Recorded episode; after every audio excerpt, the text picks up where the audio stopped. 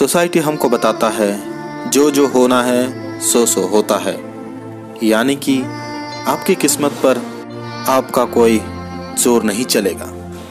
क्योंकि आपका भाग्य आपके कर्म से ज़्यादा ताकतवर होता है।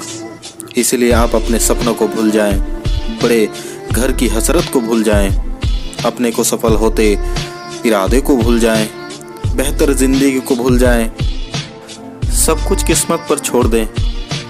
और बिस्तर पर लेट जाएँ, फिर मरने का इंतज़ार करें। क्या यही है ज़िंदगी?